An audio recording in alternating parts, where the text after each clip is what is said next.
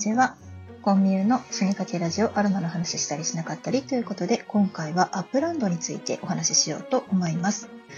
今話題のアップランド、ちょっと聞いたことあるなとか、周りの人が何か言ってるなっていうような感覚の方々が多いかもしれないんですけれども、私もその一人でした。あの、クラブハウス上では結構ね、あの、アップランドについて、あの、質問されている方や、アップランドについて説明をしている部屋があるんですけれども、あの、アップランドって何やというね、方がほとんどだと思います。まずアップランドっていうのは、あの、まアプリの一つ、ゲームですね。で、えっ、ー、と、iPhone 対応しています。で、メタバース、まあ、つまり仮想空間上の土地を買うゲームなんですね。言ったら、モノポリーのバーチャル版みたいな感じなんですけれども、あの、どうやって遊ぶのかっていうと、アプリをダウンロードすると、最初に 4500UPX というね、アップランドだけで通じるお金を、仮想通貨をもらえます。で、まあ、それだけでも遊ぶことはできるんですけれども、もっと、例えばその元手の資金が欲しい。ね、土地を買うお金が欲しいって言って、まあ、リアルにですね、課金をする場合なんですけれども、最低は 5000UPX が4ドル99セントで、今だと日本円で610円ぐらいなんですね。から、え、ー、と、10万 UPX まで。で10万 UPX で99ドル99セント。これぐらいなんですよね。で、この UPX はですね、ブロックチェーンであのちゃんと仮想通貨として認められているので、最終的にですね、ドル、米ドルの方でですね、換算することもできます。まあ、なので、うんまあ、ゲームなんですけれども、投資感覚でめっちゃ本気でやっている人たちもいらっしゃいます。で本気でやっている人たちは、あの、本当にその投資会社みたいなのをですね、わざわざ起こしたりとかして、そこから多分資金としてあの、されているのかなっていう感じです。私はなんかもう個人で単に、え、アップランドって何やろうと思って見てみてやってみたら面白かったっていう話なので、ちょっと皆さんにその一個人の感想としてお伝えするような感じなんですけれども、あの、どう、そんなね、仮想空間上の土地化って何が楽しいのっていう感じだと思うんですよ。例えば、その、月の土地が売られ始めましたっていう昔ありましたよね。で、あの時に月の土地買ってどうすんのみたいな感じだったと思うんですよ。本当に、あの、現実味がないっていうかね、その買ったところで何も使えないじゃない？で、価値はどうなの？みたいな感じだと思うんです。でも、その仮想空間上とはいえ、なんかね、アップランドの面白いところは、全部あの Google のストリートビューと同じ区割り、区画になってってるんですよね。だから本当にリアルに実際にある土地を仮想空間上で買うっていう感じなんです。こうちょっと想像してみますと、まあ、Google マップで上から見て自分のお家の区画があったとします。でそこをね、買うっていう感じなんですよ。うん。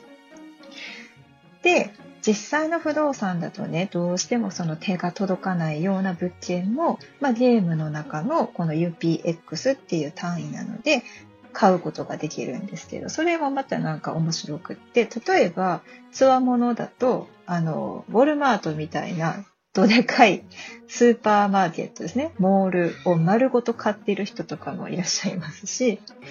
あの、本当に私も実際見ましたけど、住宅街のちょっとこう郊外のところに行ったところに、セブンイレブンとかタコベルとかあったんですよね。で、いや、タコベルとかセブンイレブンあるって思ったんですけど、やっぱり人気で、そこをね、買ってらっしゃる方、もうすでに買い手がついてたりとかしました。結構そういうの面白いんですよ。で、私の場合は、その、別段そこまで投資目的とかじゃないので、あ、じゃあ、せっかくなので、で、スタート地点をね、いろいろ決められるんですけど、私はロサンゼルスから始めた方がいいよって言われたので、アメリカのロサンゼルスに行きました。で、ロサンゼルスに行ったら、一番思い出深い場所ってどこやろうなって思ったんですけど、あの、息子と一緒に行った、あの、自動車博物館がめちゃくちゃ楽しかったんですよ。もう、ものづくりが好きな、あの、ハロウィンの時にね、息子の衣装とか、変態的に作ってたりする私からするともうよだれ出そうなぐらい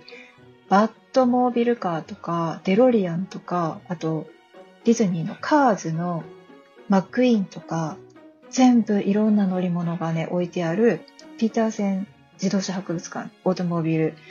ミュージアムっていうのがあって、で、もうそこがですね、好きすぎてストリートビューで見せた時に、あ、ここやんと思って、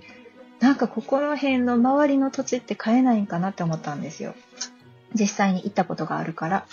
そしたらちょうど、そのオートモービル博物館の、なんていうんですかね、表通り側はもうほんと高くてやっぱりね、大通りでメインストリートなんで、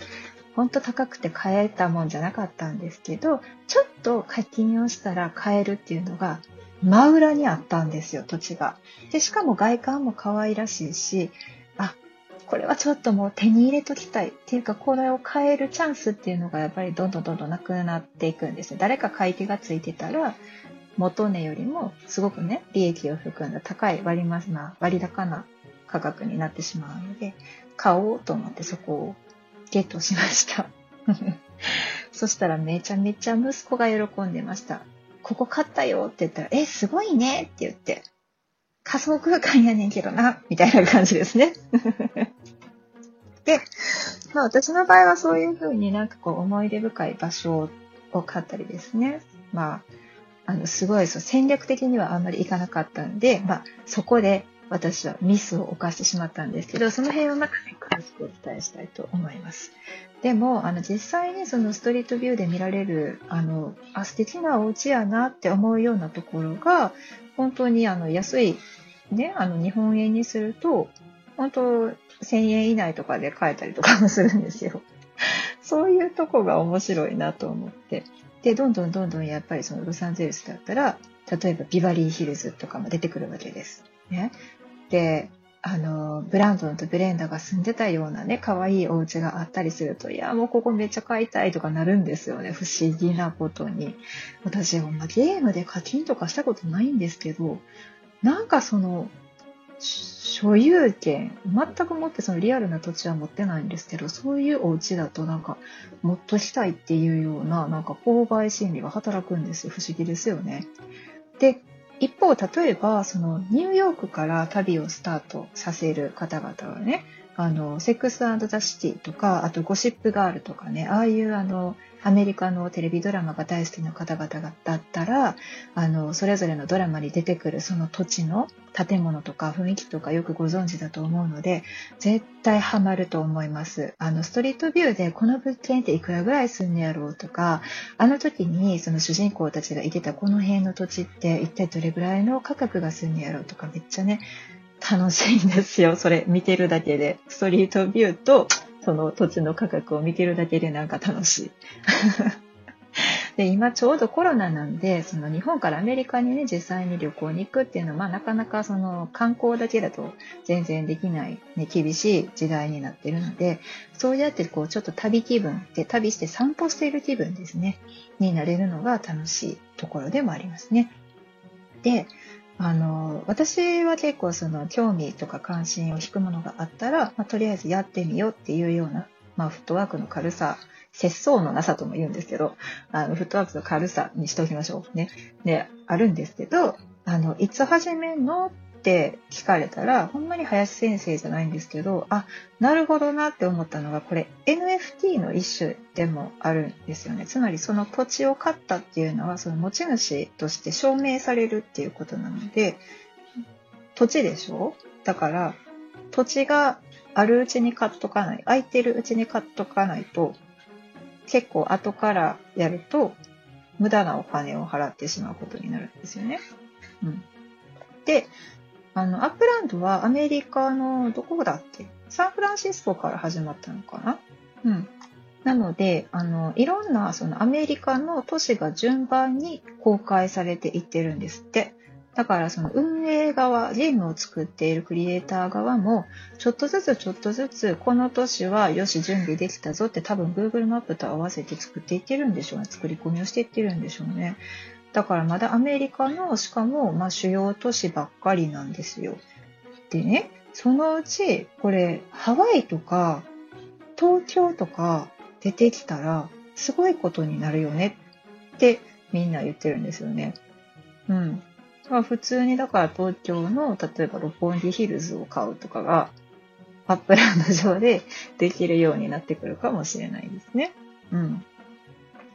で、すでにこのニューヨークなんかはすごくやっぱり人気があって、あの、もう土地がほとんどないんですよ。マンハッタンの土地なんて、まあ、最初に始めた人たちでお金を持ってらっしゃる方々が結構買い占めていて、もうね、後からの誰も買うことができないみたいなような状態で、普通の定価のもう、まあ、何十倍とかになってるんじゃないですかね。で、私すごいリアルに不動産投資の経験って全然ないので、リアルにね、そのうん千万円かけてマンション買ってとかいう、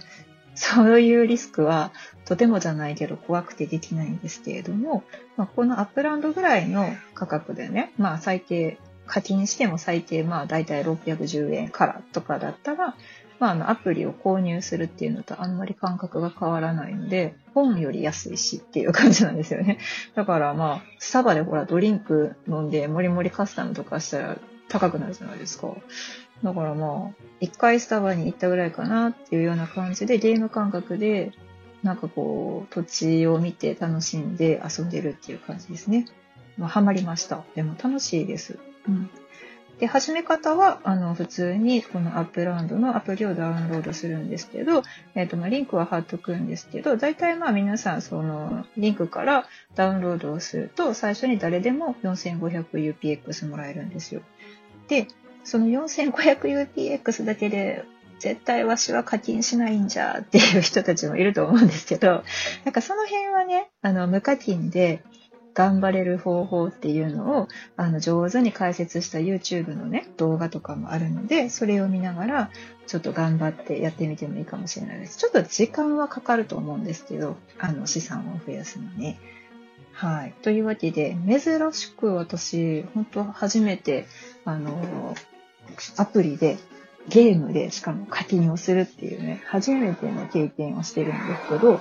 なんかね、こんな投資とかギャンブルとか嫌いな人でも楽しいのは、多分私が海外ドラマを好きだからっていうのも大いにあると思うんですよね。うん、なので同じような、あの、傾向のある人たちは楽しんでもらえるんじゃないかなと思って今回ちょっと紹介をしてみました。珍しいでしょこんな紹介ね。はい。全然またアロマと関係ない話してますけど、でもそのうちそのアップランド上の建物の中で展示会とかできるかもしれないし、その中に、まあ、なんやかんやとね、絡められたらいいなとか、誰かといろんなことで面白いことできたらいいなっていうふうに考えています。わけわからないですかね。なんかね、質問があればまた、あの、レターでいただければいいかなと思います。では、アップランドでお会いしましょう。以上、コンビニの死にかけラジオでした。ではでは。